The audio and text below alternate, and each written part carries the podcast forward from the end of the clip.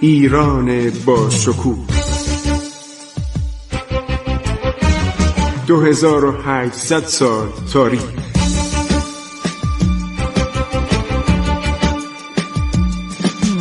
عبور از تاریخ.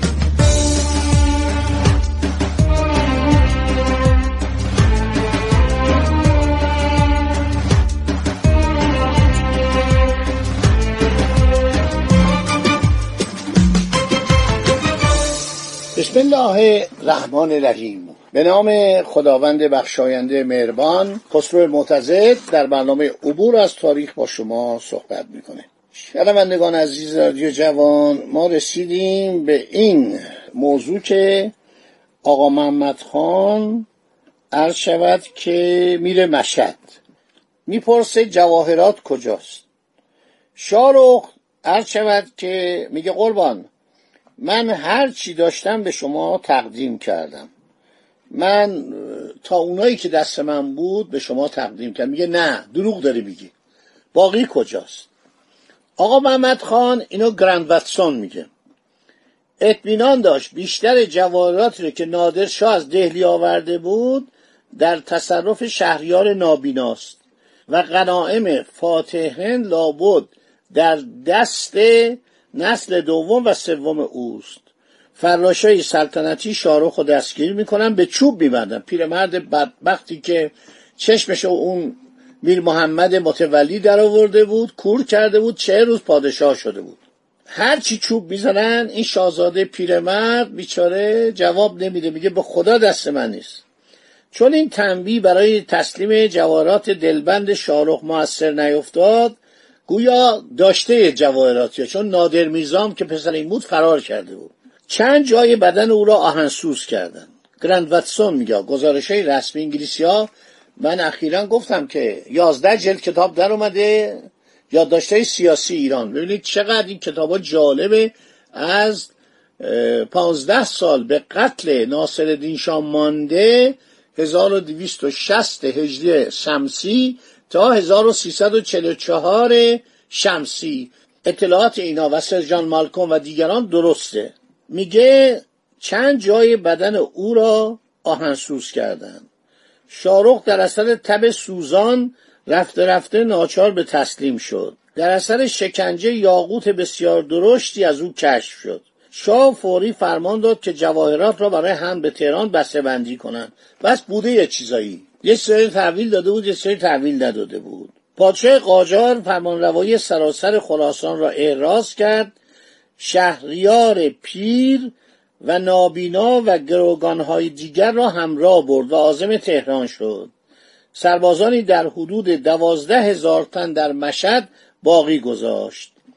حالا میگن توی عرض شود که دور سر شارخ هم یک به بسته گذاشتن یک به اصطلاح آهنی گذاشتن توش سرب مذاب ریختن. از این جنایات می‌کردن این شکنجه ها بین را مرد. در بین را شارخ پیر که از درد مینالید عرض شود که تسلیم مرگ شد. یعنی خودش مرد و راحت شد. در ورود به تهران در سپتامبر 1796 محمد خان سپاهیان خود را مرخص کرد که فصل زمستان به خانه خود بروند. یه رسم بدی در اون زمان بوده که زمستان ارتش مرخص می‌کردن. نه برو سر خونه زندگی خوده. و این به ضرر مملکت بود. تا زمانی که ارتش منظم درست شد عباس میرزا یک سعی کرد که ارتش منظم درست کنه. این نقص باقی بود. یعنی یک دفعه مملکت بدون ارتش می‌شد. قرار شد بهار آینده مجددا زیر پرچم او جمع شوند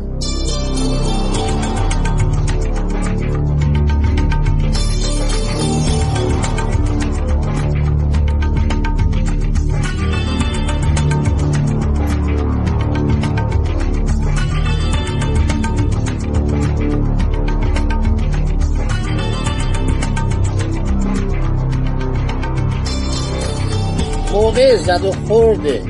گرجستان پادشاه قاجار همه نفرات روس را که در تفلیس اسیر کرده بود به قتل رسانید. این کار می‌کرد روسا بترسن ول کنن. چون حالا ما تاریخ داریم. دکتر ابراهیم تیموری در این کتاب تاریخ سیاسی قاجاری میگه از کی اینا مرتب به ایران حمله می‌کردن. همیشه مترصد بودن که برسونن مرز رو به عرس. کمان که آخر رساندن. گفتن عرس مرز طبیعیه. تمام این متصلفات باید مال ما باشه. محمد خان دستور داد تمام افراد روسی رو که در انزلی سالیان بادکوبه دربند بودن دستگیر کنند در نتیجه عرض شود 27 تن ملاح را از زنجیر و روانه تهران کردند بعد از ورود آنها به تهران اولین مجازاتشون این بود که مجبورشان کردن چشم چل ایرانی را که از خدمت سربازی گریخته بودند در بیاورند سپس روسها را در شهر سرگردان رها کردند تا به وسیله اعانه ای که از ارامنه معدود و محدود ساکن شهر تهران جمع می‌شد اعاشه کنند. آقا محمد خان یک هفته پس از بازگشت از خراسان عرض شود که خشم و قیزی را که به واسطه پیروزی های کند والریان زوبوف سردار روسی. این اومده بود تا دشت مغان. در او تولید شده بود درباره این ملاحان تیر بخت عرض شود که فرو نشانید. اینو سفرنامه اولیویه است. همون فرانسوی که اومده بود اولویه یا اولویه برانیر و اولویه اون نوشته. گراند واتسون از اون نقل قول کرده. تمام ملاحان روسی رو دستگیر و خفه کردن.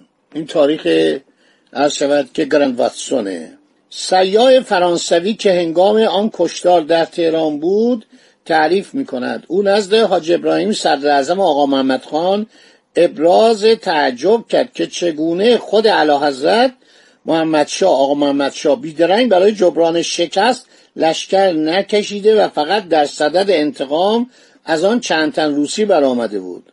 جواب شنید که شتابی در آن باب وجود ندارد مورد ندارد.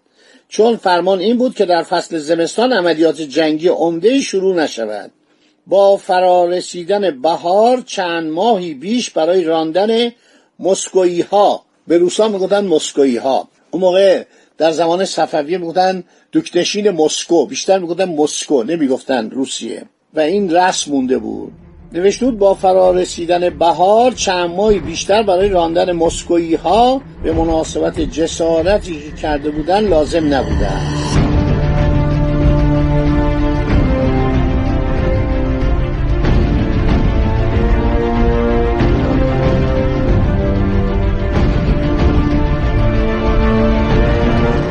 گرند میگه این حرف فقط لاف و جزافه. حقیقت امر این است که شاه قاجار نمی‌توانسته در مدت زمستان لشکری را که در حدود هفتاد هزار تن بودن آماده جنگ نگه دارد. به علاوه سپاهیان او نیروی کافی برای عقب زدن قوای روس نداشتند.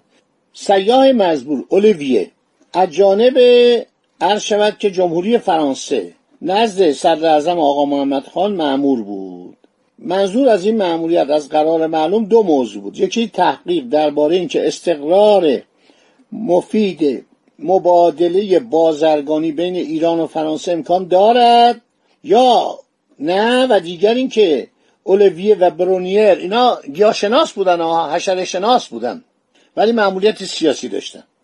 در دوران بعد از اون جمهوری خونخوار کنوانسیون آدمکش ها مثل روبسپیر و مارا و دانتون که همشون یکی یکی هم دیگر کشتن آخرم روبسپیر رو گرفتن اعدام کردن. و اون ژاندارمایی که اومدن اعدامش کنن گارد ملی با تحت زدن چانش شکستن. بعد بردن این داره همه رو زیر گیوتین گذاشتن. شاید 23 4 نفر رو زیر گیوتین گذاشتن. از شر این گروه خطرناک. می‌گفتن روزی سه هزار نفر باید اعدام بشه. آقایی بود به نام مارا روزنامه نگار دوست ملت اسم روزنامه‌اش هم دوست ملت بود. گفت امروز چرا مثلا 2500 نفر اعدام کردن؟ 3000 نفر باید اعدام کنم این یه مرض واقعا یک جنونی داشت برای آدم کشی. براتون گفتم که در حمام می نشست برای اینکه بدنش جرب داشت. بیماری گال خیلی بیماری بدیه.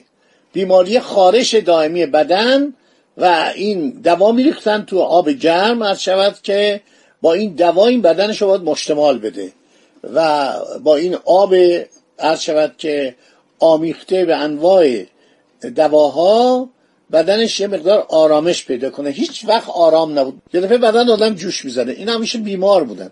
این جرب داشت و دارو میریختن در وان حمام و تابلوش دیوید کشیده. نقاش معروف فرانسه. آدم بسیار مزخرفی بوده. ادام کنید. سر ببرید بکشید.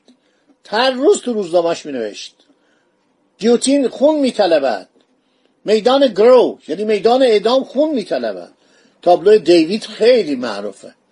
در کتاب تاریخ هملین هیستوری چاپ شده. خب دوستان این برنامه هم تموم شد. پس ما باید بگیم که چرا آقا محمد خان وقتی شنید والریان زوبوف اومده به دشت مقان حرکت نکرد چون در زمستان آماده کردن لشکر بسیار سخت بود. باقی برنامه در برنامه بعدی. باقی مطالب. خدا نگهدار شما باد.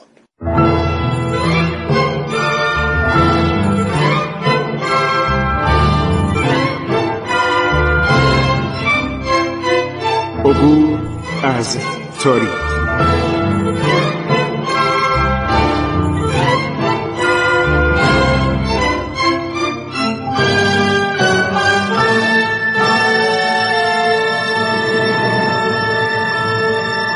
ایران با شکوه.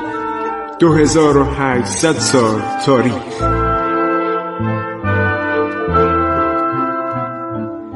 سرگذشت ایران ما به روایت خسرو معتزد